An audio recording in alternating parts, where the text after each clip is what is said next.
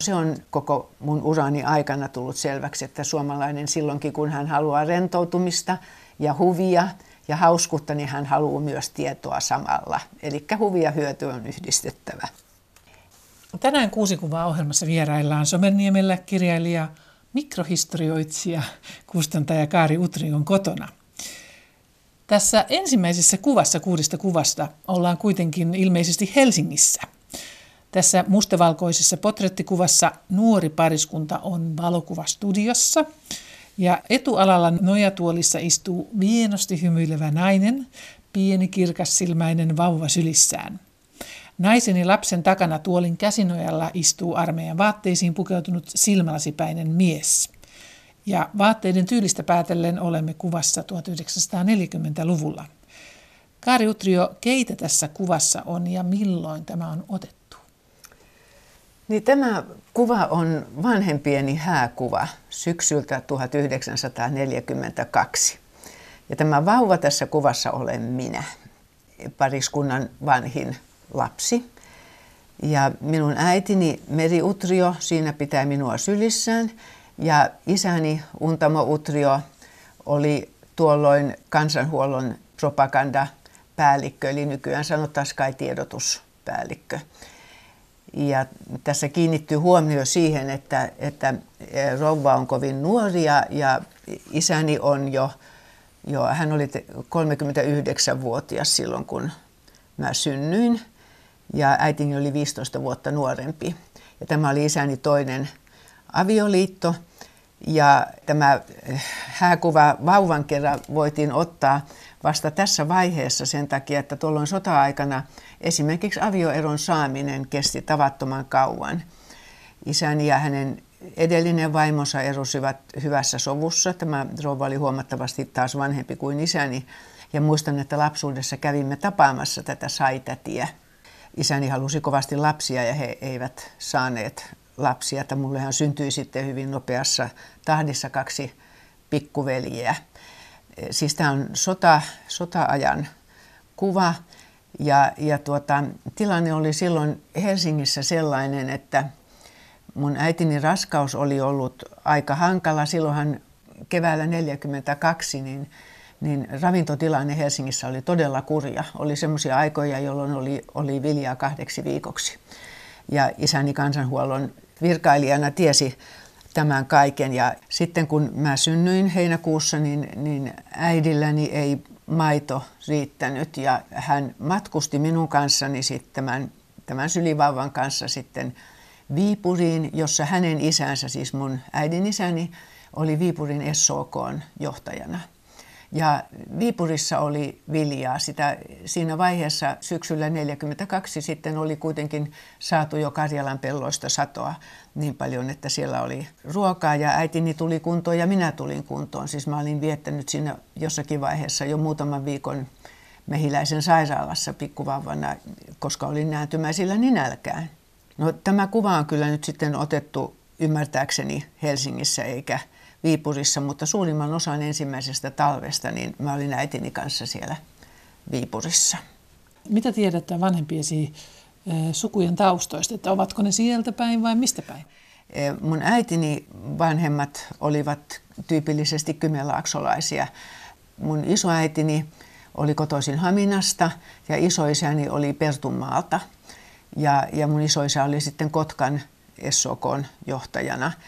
Että heillä on hyvin periaatteellinen kymenlaaksolainen tausta. Nyt täytyy muistaa, että Kymenlaakson väki on aika erilaista kuin suomalainen perinteinen talonpoikaiskansa, tai oli. Kaikkihan tämä tapahtuu nyt tietenkin imperfektissä, koska tuota, Kymenlaakso oli hyvin teollistunut alue ja siellä oli kulttuuri ja suhtautuminen yleensäkin maailmaan ja elämään niin kuin aika erilaista.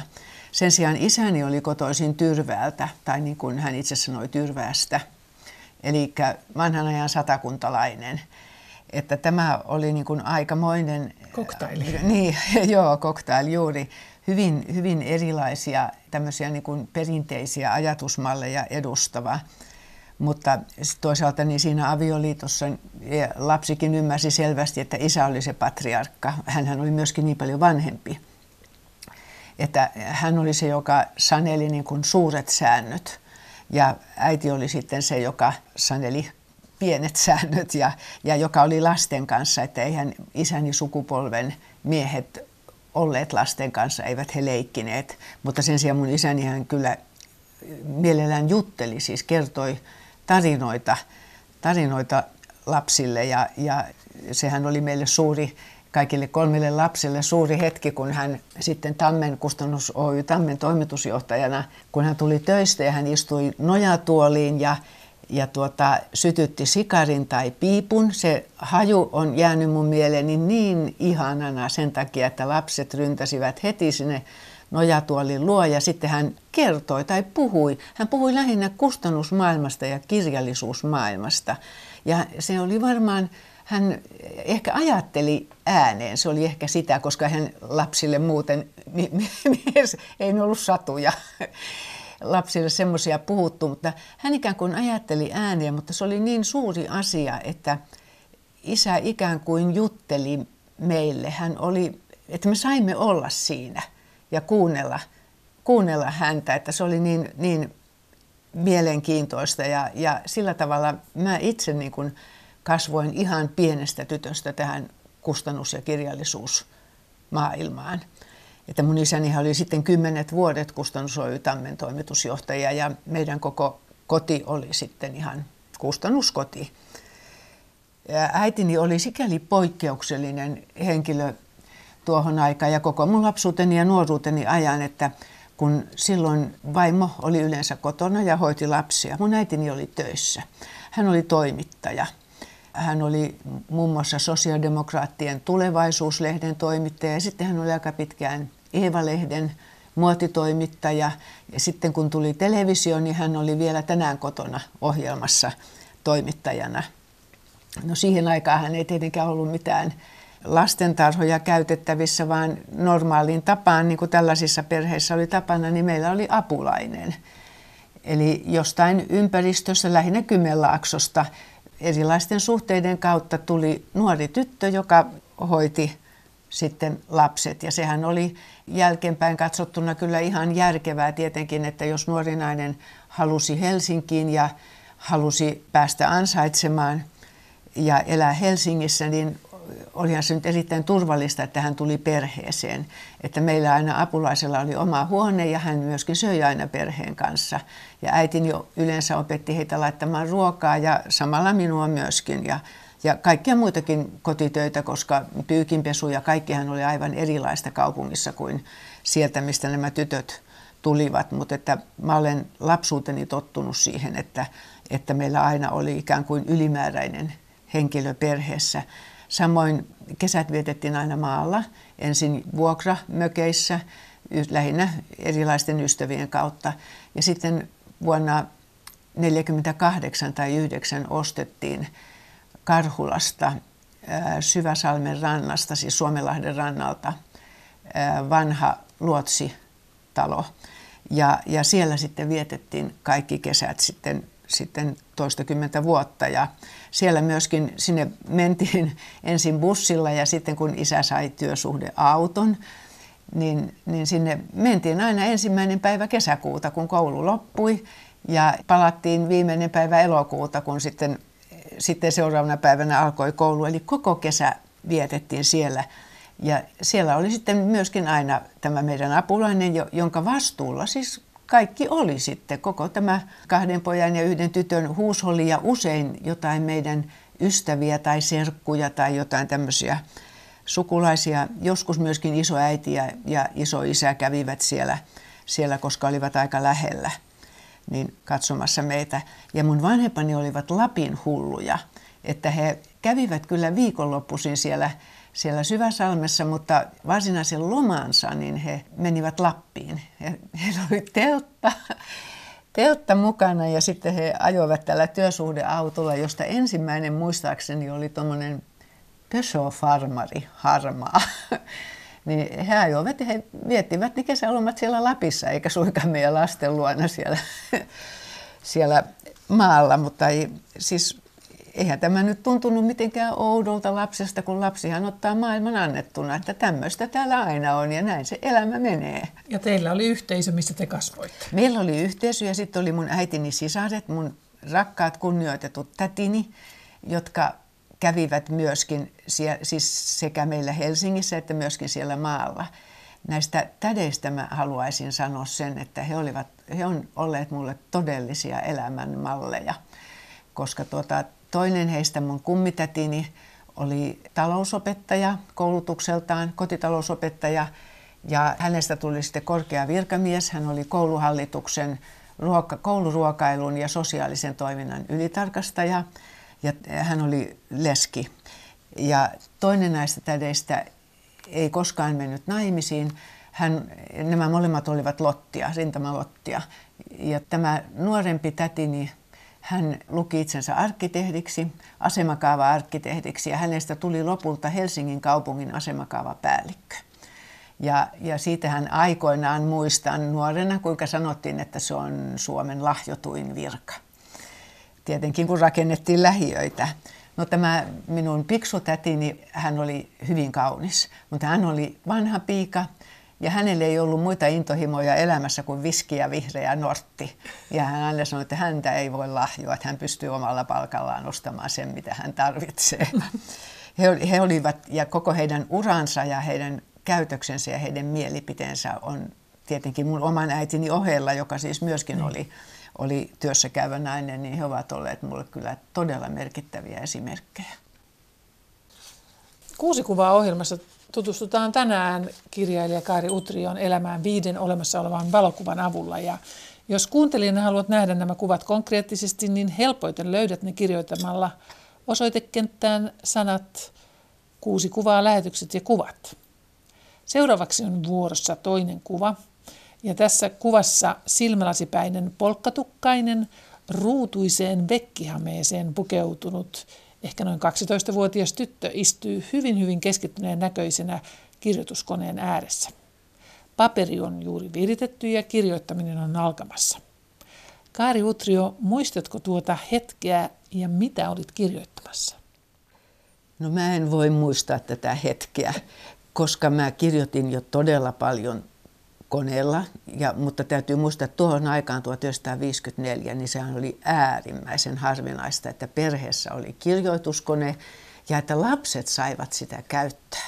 Ja meillähän se oli ilman muuta selvä, että lapset opettelivat kirjoittamaan kirjoituskoneella kymmensormijärjestelmää. Mä tosin en raukka oppinut, että mun olisi pitänyt mennä kurssille, mutta jostakin syystä en vaan saanut mentyä. Ja se varmaan johtui siitä, että mulle kehittyi niin hirveän varhain.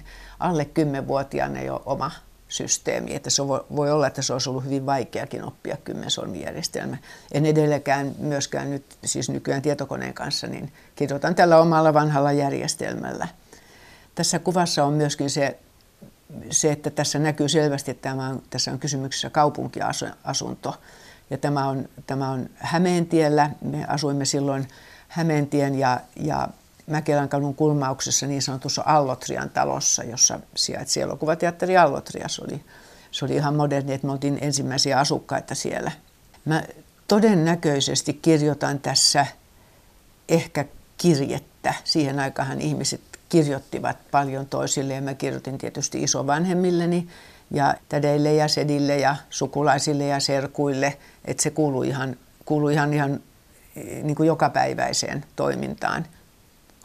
Tämä kirjeiden kirjoittaminen oli sen takia niin luontevaa ja oikeastaan välttämätöntäkin, että kaukopuheluitahan ei puhuttu. Kaukopuhelu piti aina tilata, että jos halusi jonnekin muualle kuin Helsinkiin soittaa, niin, ja se oli hyvin kallista, että sitä käytettiin oikeastaan vain, vain niin kuin tositilanteissa. Ja, ja sitten nämä kuvaukset elämästä ja siitä, mitä sinulle nyt kuuluu, niin se tapahtui kirjeitse ja mä kirjoitin todella paljon näitä kirjeitä. Sitten mä voin olla myöskin tekemässä mahdollisesti lehteä. Mä julkaisin joka vuosi perhelehteä, jossa kerrottiin meidän perheen tapahtumista, että sekin voi olla tässä meneillänsä. Tai sitten mä voin olla tekemässä esitelmää. Mä olen käynyt kansakoulun ensin Kaisaniemen kansakoulussa, kun me asuimme Siltasaaren kadulla – Siltasaaren katu 12, joka hieno vanha juukentalo purettiin ja siinä, siinä tuli sitten työväen säästöpankin talo. Ja tämän talon ikkunasta näkyy suoraan Hakaniemen torille ja rantaan. Näkyy kuinka siellä hiekkajaalat tyhjensivät lastiansa ja hyvin mielenkiintoinen ja hieno paikka, paikka asua. Mutta sieltä sitten muutettiin niin, että koulukin vaihtui, eli neljännen luokan olen käynyt Vallilan kansakoulussa. Ja sieltä sitten 11-vuotiaana, niin kuin siihen aikaan oli tapana, niin tavallaan väestö jakaantui. Niin pysin Helsingin kaksoistyttökouluun, joka sijaitsi Hallituskadulla, siinä missä nykyään on, on yliopiston hallintorakennus. Se oli vanha luotsikoulu, jossa tämä, tämä tyttökoulu sijaitsi, se oli keskikoulu. Ja sieltä keskikoulusta sitten jatkettiin tyttölukioon, joka sijaitsi Kirkkokadulla, siinä missä siinä nykyään sijaitsee tieteiden talo. Ja sieltä mä olen kirjoittanut ylioppilaaksi.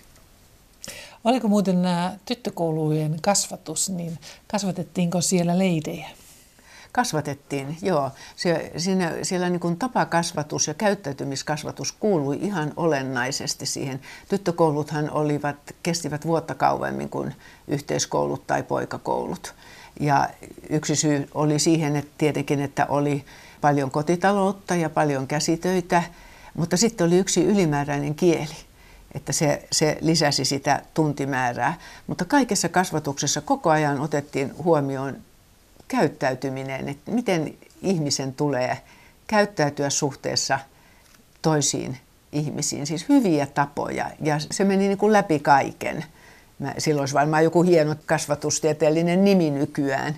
En tiedä, miksi sitä sanoisin, mutta, mutta joka tapauksessa niin se kuului asiaan. Ja, ja todella sen yhdeksän vuotta, että esimerkiksi lukiossa opettajat teitittelivät oppilaita ja oppilaat tietenkin opettajia. Ja se oli hyvin tällaista kokonaisvaltaista. Oliko siihen sisälty myöskin tietynlainen ankaruus? Rangaistiinko teitä siellä epäsopivasta käytöksestä? No se on tietysti vaikea sanoa sikäli, että kun tyttökoulussa oltiin, niin, niin siellä toteltiin. Että siellä harvoin tuli mitään semmoisia probleemia, että olisi tarvittu jotain rangaistusta. Että suurin rikos, jota me tehtiin, oli se, että me karattiin koulun pihalta ja juostiin Aleksanterin kadun poikki toisella puolella olevaan tämmöiseen konditoriaan ja ostettiin munkkeja. Ja koulun pihalta ei saanut poistua. Niin että jos jäi kiinni siitä, että oli poistunut ostamaan munkkia, niin siitä istuttiin sitten tunti jälkiistuntoa. Ja lauantaisin istuttiin koulupäivän päälle nämä tunnit. Et tuota, mulle on jäänyt koulusta hyvät muistot. Et kaikille ei tästä samasta koulusta. Mulla on kirjailijakollegoita, joilla ei ole jotka on käyneet samat koulut ja heillä ei ole ollenkaan niin hyvät muistot. Mutta mulla oli niin hirveä tiedon saamisen into, siis ihan sairaaloinen, että mua ei kiinnostanut mikään tirskunta eikä toisaalta mekkalointi eikä muu tämmöinen, että mä halusin vaan siis saada opettajista irti kaiken sen, mikä heistä sai. Mä olin suunnattoman kiinnostunut kieliopista ja ja äidinkielen tunneista, historiasta tietenkin jo, jo ihan seitsemänvuotiaasta ja maantiedosta. Mä olisin ollut kiinnostunut matematiikastakin, mutta siinä ei ehkä opetus sitten ollut sitä luokkaa, että se olisi rohkaissut. Sen sijaan voimistelu- ja urheilutunnit oli mulle kauhistuksia, koska mä olen aina erittäin huono sillä alalla. Tuossa kuvassa tosiaan ollaan 50-luvulla ja kävit Kaari Utrio koulusi 40- ja 50-luvulla, niin silloin ei ymmärtääkseni puhuttu sellaisesta käsitteestä kuin vapaa-aika. Mutta mitä lapset ja nuoret tekivät silloin, kun eivät opiskelleet koulussa tai tehneet läksyjä? Vapaa-aika todella, siis eihän kenelläkään ollut vapaa-aikaa. Tai, tai sen voisi ehkä määritellä niin, että se ryhmä, jolla oli vapaa-aikaa, tiedän sen velistäni, niin olivat ehkä kaupunkilaiset pojat, että heillä saattoi olla jonkun verran vapaa-aikaa. Maaseudulla ei tietenkään kenelläkään ollut, koska, koska piti tehdä tilantöitä ja talontöitä ja puutöitä ja, ja koko ajan oli, piti kerätä sieniä, marjoja ja kaikkea, että siis lapset tekivät koko ajan töitä. kaupungeissakin tytöt tekevät taloustöitä ihan koko ajan. Mäkin olen tehnyt niin pienestä kuin mä ikinä muistan, niin mä olen tehnyt keittiötöitä, taloustöitä tai käsitöitä, koska kaikkihan, kaikkihan tehtiin itse, mikä ikinä voitiin. Elettiin pulan aikaa, ei ollut mitään.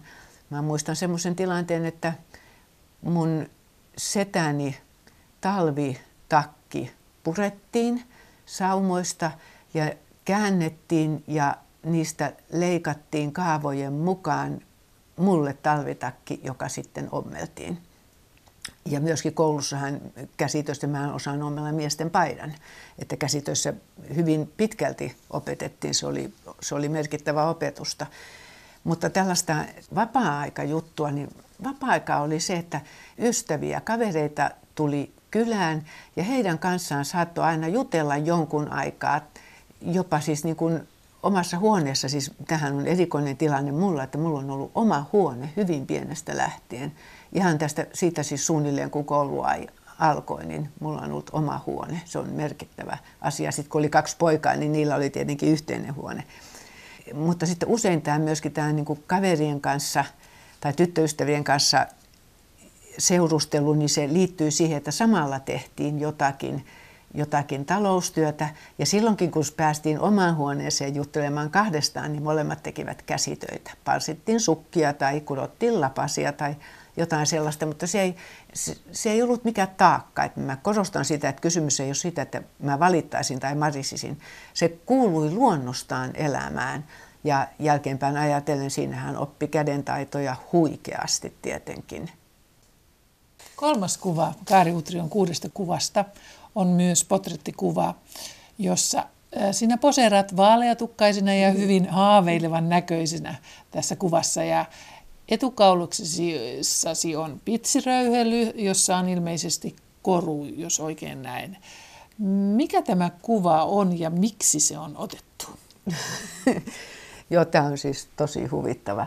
Tämä on siis äh, vuodelta 1968, jolloin ilmestyi mun esikoiseni, esikoiskirjani. Ja, ja kustantaja, joka oli Tammi, mun isäni oli jäänyt eläkkeelle edellisenä tai sinä keväänä 68 ja syksyllä 68 ilmestyi tämä kirja, että mä en, en pitänyt sopivana viedä käsikirjoitusta silloin, kun mun isäni oli vielä toimitusjohtaja, että, että se oli tällä tavalla ajoitettu. Mä olen valmistunut edellisenä vuonna historian maisteriksi ja tuota, mähän vietin, vietin tuota suuren osan opiskeluajan lomista olemalla kirjaka- kirjakauppa-apulainen, siis kirjakaupassa töissä. Tiesin, mitä myydään. Ja, ja, ja olin havainnut siellä sen, että, että tällaiset angelikakirjat, eli historialliset romaanit, jossa nainen on toimija – niin romanttiset. Ne, niin, romanttiset, mutta jännittävät, seikkailulliset ja jossa oli vankasti tutkittu tausta. Niin nämä, nämä ovat se, mitä suomalaiset naiset haluavat lukea. Ja siihen kuului olennaisesti tämä, tämä historiallinen tausta, että silloin jo monet sanoivat ostaessaan tai miehet sanoivat ostaessaan vaimolle joululahjaksi, että kun siinä on niin paljon sitä historiaa, Joo, no se on, on e, koko mun urani aikana tullut selväksi, että suomalainen silloinkin, kun hän haluaa rentoutumista ja huvia ja hauskuutta, niin hän haluaa myös tietoa samalla. Eli huvia hyöty on yhdistettävä. No mun tarkoituksenihan oli opiskelujen jälkeen ryhtyä tekemään tiedettä, eli väitellä. Mutta erinäisistä syistä se oli sitten mahdotonta, jolloin päätin, että minäpä kirjoitan suomalaisen Angelikaan. Se oli hyvin semmoinen asiallinen tieto päätös ja mähän olin eh, seitsemänvuotiaasta asti jo selvillä siitä, että mun, mun työkseni tulee historia jollakin tavalla. Ensimmäinen kirja, jonka mä olen lukenut kokonaan, on ollut Jokamiehen maailman historia seitsemänvuotiaana ja, ja se, se oli se, joka oli mun juttu, niin kuin sanotaan. Ja tuota, minä sitten kirjoitin mun eh, Suomen historian gradun perusteella romaani, jonka päähenkilö oli 1500-luvun merisankari Klaas Kristersson Horn. Ja se oli hyvin jännittävä ja romanttinen ja hauska. Siis mä huomasin selvästi, että mun on ihan mahdoton kirjoittaa mitään kuolemaan vakavaa tekstiä. Mä, joka tapauksessa, vaikka mä olisin kuinka yrittänyt, niin siihen tuli ainakin ironia. Ja että sitä, siitä, siitä tuli ihan hauska juttu. No sen jälkeen hän sitten kun käsikirjoitus on hyväksytty, niin sen jälkeen hän markkinointiosasto kustantajalta astuu töihin. Ja vaikka mulla oli, mä, mä tiesin tämän ja mä, mä tiesin, miten tämä prosessi menee, toisin kuin yleensä esikoiskirjailijat, niin mulla ei kyllä ollut todellista käsitystä siitä, että miten rankkaa se on. Mä ehdotin kirjan nimeksi Voittoisa huun. Musta siinä sopi amiraalille hyvin. Hän oli siis merisankari. No ei kustantajan markkinointiosasto ei missään tapauksessa hyväksynyt tätä, vaan kirjan nimeksi tuli Kartanon herra ja kaunis Kirstin. Ja mitkään mun rukoukseni eivät tätä muuttaneet, tätä tosiasiaa, että näin on. Ja, ja esikoiskirjailija on esikoiskirjailija, sen pitää alistua ja suostua siihen. Ja sitten, tuota, sitten he, hehän, siis sehän on aikamoinen satsaus kustantajalta, että tuodaan uusi kirjailija, eli ei ole vanhaa nimeä, johon nojataan, vaan pitää esitellä uusi kirjailija ja se, se, se maksaa. Siinä on käytettävä mainosrahaa aika tavalla. Ja sitten piti todella niin kuin ottaa tämä kuva, joka esitetään näissä, muistaakseni Tammitiedotta oli tämä lehden nimi, joka oli myöskin sitten eh, sanomalehti-ilmoituksissa ja kaikissa. Ja, ja sitten, sitten mentiin kuvaajalle ja siellä sitten PR-ihminen päätti, mitä pannaan päälle ja miten, miten tuota tukka kammataan. Ja tässä kuvassa on erikoista se tietenkin, että silmälasit otettiin heti pois. Mulla on ollut seitsemänvuotiaasta asti paksut silmälasit. Mulla oli miinus neljä jo seitsemänvuotiaana, kun huomattiin, että mä oon hyvin likinäköinen. No, silmälasit pois, meikki päälle, siis 60-luvun lopun meikki. Vahva sellainen. Joo, joo ja sitten röyhelöt ja, ja, ja kaikki tällaiset. Ja, ja sitten tämä tukka, joka on musta aika hauska, koska tämähän on sitä samaa aikaa, jolloin esimerkiksi Tytti Parras, Aulikki Oksanen, Kristiina Halkola, tällaiset nuoret naiset niin kuin marssivat esiin. Kaikilla oli suora tukka. Se kuului ikään kuin asiaan. Ja sitten mulle pantiin nämä kiharat. No kiharoiden kanssa siinä nyt sitten olla ja kiharat jäivätkin, koska ei saanut liikaa muuttua. Ja sitten toisaalta ne alkoi muuttua osaksi minua. Sitten ihan selvästi, että, että siis korea kuva, josta niin tuskin tunnistaa itseänsä, mutta joka varmasti oli sitten hyvä mainoskuva, koska tätä esikoistahan sitten myytiin huikeasti, muistaakseni melkein 30 000. Että se on esikoisromaanille ihan hirveä, hirveä määrä. Niin, niin tässä on siis kuva urasta, joka alkoi ikään kuin sattumalta. Lähinnä mä pidin sitä väliaikaisena – kirjailijana olemista niin kuin väliaikaisena hommana ennen kuin mä ryhdyn tekemään tiedettä. Niin tieteentekijä on ollut aina sinussa vahvana ja, ja tuon romanisi, ensimmäisen romasin jälkeen, niin tota, se oli sinun esikoisesi, mutta sen jälkeen sinulle tuli kaksi poikaa ensimmäisessä niin. perheessä. Ja... Samaan aikaan mä kirjoitin siis koko niin, ajan, koko... mä julkaisin kuitenkin. Niin, eli Joo. sinne tuli aika monta, siis tuli kaksi lasta ja monta kirjaa kyllä, tuona kyllä, aikana. Joo. Sitten 1973 ilmestyi viides kirjasi ja sait valtion kirjallisuuspalkinnon silloin ensimmäisen laatujen sinulle, niin mitä tuo palkinto merkitsi? No sehän oli siis ihan suunnatonta, koska mähän olin todella siis sellainen, niin kuin, kun sen ajan Suomi oli niin tavattoman sisäänpäin kääntynyt ja niin e, koko kulttuurielämä oli aivan miesvaltainen ja lähinnä tätä valtaa käyttivät nuorehkot miehet, jotka kehuivat toistensa kirjoja tai haukkuivat niitä, jos olivat huonoissa väleissä. Ja naiset olivat niin semmoista ihan alakastia ja sitten naisten alakastin alakastia oli vielä nuori nainen, joka kirjoitti naisista naisille, niin kuin minä. Tähän samaan joukkoon kuuluvat esimerkiksi naistenlehtien toimittajat, joista taas mulla oli suuri tuki. Mä olen edelleenkin kiitollinen sen ajan naisten lehdille. Meillä oli varsin korkeatasoiset naistenlehdet.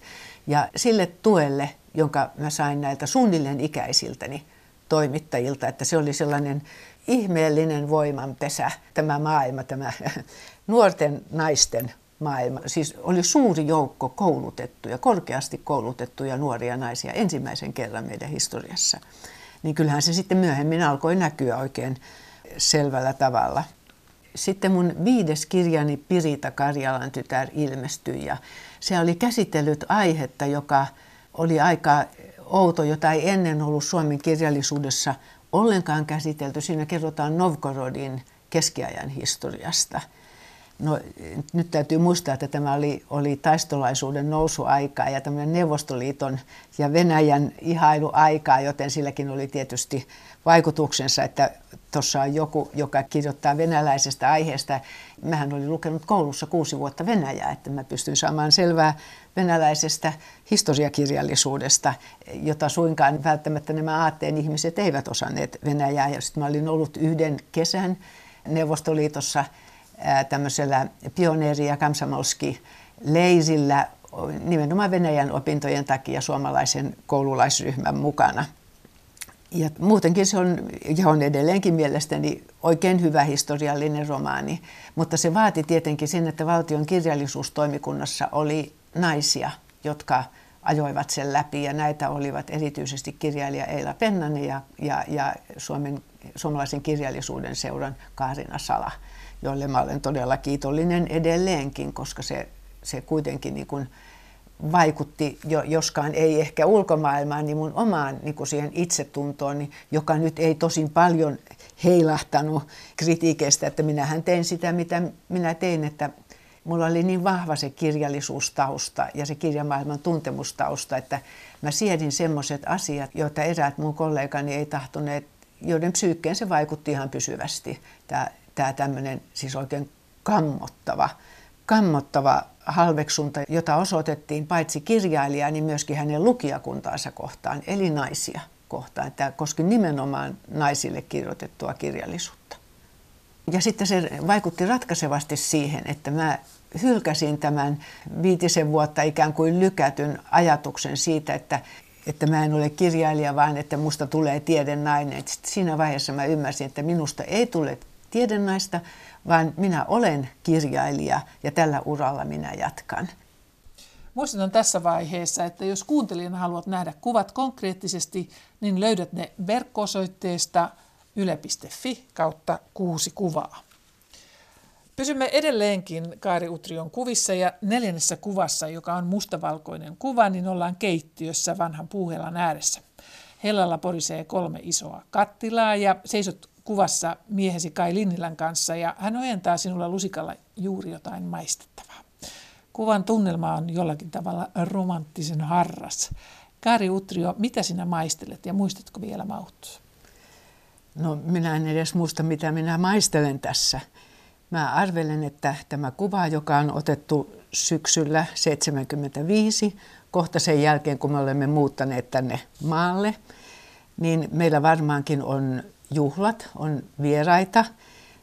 Isot padat tuossa osoittavat, että väkeä on varmasti paljon. Siihen aikaan vietettiin paljon juhlia ja kutsuttiin paljon ystäviä kylään sekä Helsingistä että täältä. Ja tämä muutto on tapahtunut kyllä ihan vähän aikaa sitten, koska tämä muuri on maalattu valkoiseksi eikä missään näy mitään savujälkiä, kun ainahan vanhan muurin tulipesät savuttavat jonkun verran, eli aika tuore Tämä on sellainen nuorten ihmisten ihanne hetki.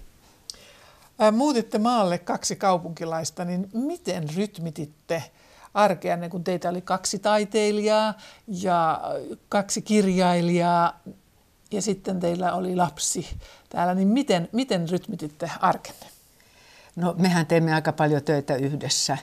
Meillä oli eri työhuoneet, kaikki kirjoitti omassaan ja minä omassani. Ja lapsi oli tuolla naapurikylässä, jossa hän myöhemmin kävi sitten 16 oppilaan kansakouluun, niin hän oli hyvässä päivähoidossa. Hänet kuljetettiin sinne aina, aina kärryillä ja, ja sitten myöskin takaisin kolme kilometriä, eli kuusi kilometriä kaikkiansa. Ja, ja tuota, mehän olimme aina kotona sillä tavalla, että, että pojalla oli myöskin sitten tukea kaikessa. Ja tämähän jatkui sitten vuosikymmenet tai siihen asti, kun hän kirjoitti ylioppilaaksi, niin tällainen elämä ja hän myöskin tottui sitten siihen, että vanhemmilla on kummallinen ammatti ja koko elämä on hieman erilaista kuin ympäristössä, mutta kuitenkin sopeutuvaa. Ja sinulla oli kaksi poikaa aikaisemmasta avioliitosta, niin miten te saitte uusioperheen toimimaan? Nämä mun vanhemmat poikani asuivat isänsä luona Kokkolassa, Lahdessa, missä hän milloinkin palveli. Ja he kävivät täällä sitten viikonloppuisin aina silloin tällöin. Matkathan oli aika pitkät ja ne piti tehdä bussilla, mutta kesällä olivat sitten useampia viikkoja. Ja he solahtivat tähän systeemiin ihan niin kuin meidän Lassekin ja, ja samalla tavalla mentiin. Miehesi Kailinilla kuoli puolitoista vuotta sitten, niin ja te olitte tiivis sekä työpari että aviopari, niin äh, millä tavalla se on muuttanut elämää, että toista ei ole tässä? No onhan se tietenkin ihan valtava elämän muutos, kun on tottunut aina tekemään kaiken yhdessä ja keskustelemaan yhdessä, lounaat syötiin yhdessä ja sitten työnjako oli sillä aika tiukka, että mm, kummallakin oli omat tehtävänsä, niin mun on pitänyt sitten opetella kaikenlaisia uusia töitä ja hommia, joka onkin ihan hyvä, koska jotain ajattelemista ja jotain työtähän pitää koko ajan olla tänä aikana, että vähitellen olen alkanut nyt sitten sopeutua puolentoista vuoden kuluessa. Niin tässä on aikamoinen talo, kun me istumme nyt verannalla ja tämä verantahan on, on, on talon entisen päätalon ikään kuin ulkopuolelle ja tässä on rakennettu lisää ja tässä on lääniä aika paljon, niin mikä on ollut kaikista vaikeinta tässä tämmöisen ison talon hallitsemisessa? Sähkö. Mä olen täysin, täysin tota, tumpelo kaikissa sähköasioissa. Muuten osaan kyllä suhteellisen hyvin pitää huolta vanhasta hirsitalosta. Lämmitykset ja puukannot ja kaikki tällainen mukaan ottaen, mutta kaikki sähköasiat ovat, ovat todella epätoivoisia. Mutta meillä onneksi on on pysyvä monikymmenvuotinen sähkömies, joka, joka aina tulee heti, kun, kun hätääntynyt vanha rouva soittaa, niin apua on aina saatavilla, niin kuin maalla yleensäkin. Viides kuva on sinun kuvistasi ainoa värikuva. Ja kuvassa seisoo jonkinlaisella estraadilla neljä ihmistä, kolme naista ja yksi mies. Ja tunnistan kuvan vasemmassa laidassa kirjailija Tuulalina Variksen, hänen vieressään seisot sinä mikrofoni kädessä ja olet sanomassa jotain. Kolmantena rivissä on kukitettu mies ja neljäntenä hänen vieressään vaaleahiuksinen nuorempi nainen ja runsaslukuinen yleisö istuu etualalla. Mistä tässä kuvassa on kysymys? No, tämä kuva on otettu Turun kirjamessuilla vuonna 2014. Ja tämä on mun elämäni yksi suurista hetkistä – mä olen tässä saanut kirjailijaliiton palkinnon. Ja meillä ikään kuin ammatin sisällä, niin kuin varmaan kaikissa muissakin ammateissa, kollegoiden tunnustus on se, joka on tärkein. Tämä herra tässä on Jorma Ranivaara, joka sai lasten ja nuorten kirjallisuuden palkinnon, ja, ja tämä vaaleatukkainen rouva on Suvi Oinonen, joka on Kirjailijaliiton toiminnanjohtaja. Ja tämä on se hetki, jossa kiitellään. Ja mulle tämä on todella tärkeä, tärkeä ja ikimuistoinen hetki, että palkintoja on suuri rivi, mutta, mutta kyllä tämä niistä on, on ehkä se, joka eniten sydäntä lämmittänyt. Mikä siitä tekee niin erityisen? No, tämähän palkinnon jakaa kirjailijaliitto, eli omat kollegat. Ja he tietävät, minkälaista tämä työ on. Että kyllä se, se palkinto on, niin kuin, se on todella merkittävä. Olet kirjoittanut historiallisia romaaneita yli viiden vuosikymmenen ajan ja tietokirjoja 80-luvulta lähtien, joissa olet kansantajuistanut tieteen tuloksia, niin millaisessa vuoropuhelussa romaanit ja tietokirjat ovat olleet toistensa kanssa?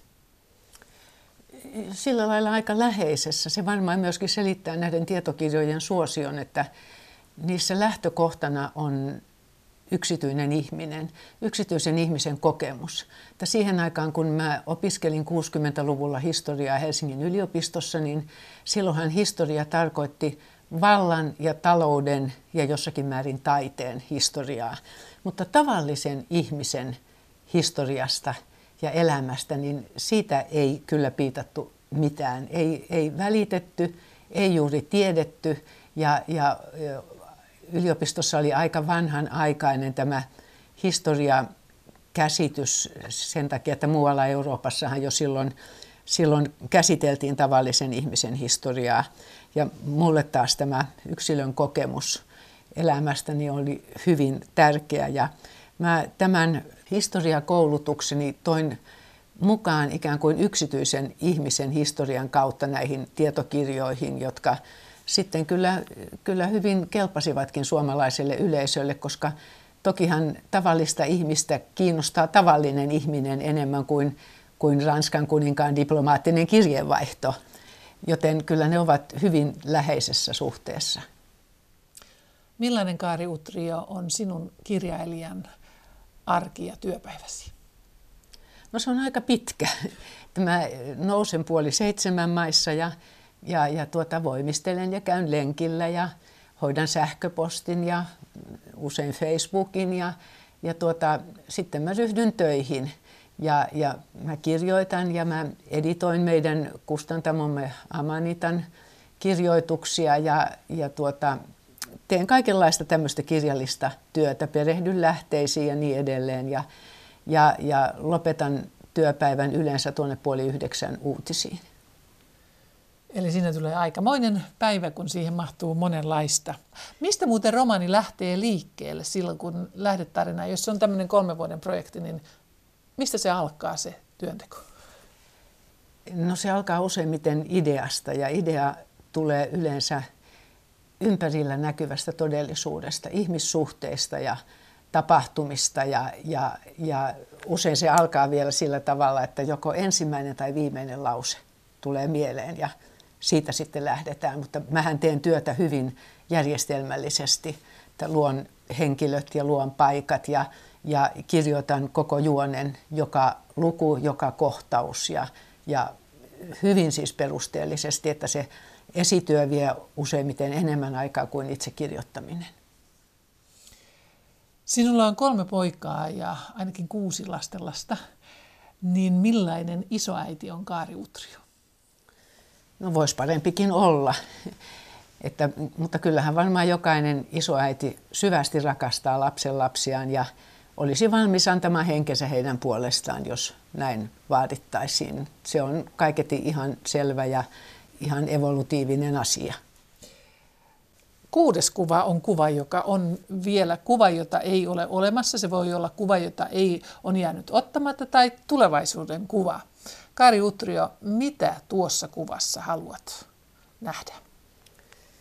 Mä voisin kuvitella, että se olisi sellainen kuva, jossa tämä sukuni ja ehkä lähipiirini ollaan kaikki yhdessä ja opetetaan nuorille ja lapsille käden taitoja ja niitä taitoja, joita ehkä tullaan tarvitsemaan tulevaisuudessa, jos meitä kohtaa jonkinlainen katastrofi, ilmastonmuutoksen, maailman saastumisen, mahdollisesti sodan vuoksi. Maailmahan on suuressa muutosvaiheessa tällä hetkellä. Me emme tiedä, mitä edessämme on ja sen takia olisi kovin tärkeää, että ihmiset oppisivat ihan perustaitoja. Voisin kuvitella heitä parsimassa sukkia ja ompelemassa ja tekemässä puutöitä ja oppimassa elämän perustaitoja, niitä taitoja, joita tarvitaan sitten, kun sähkönjakelu ei ole säännöllistä.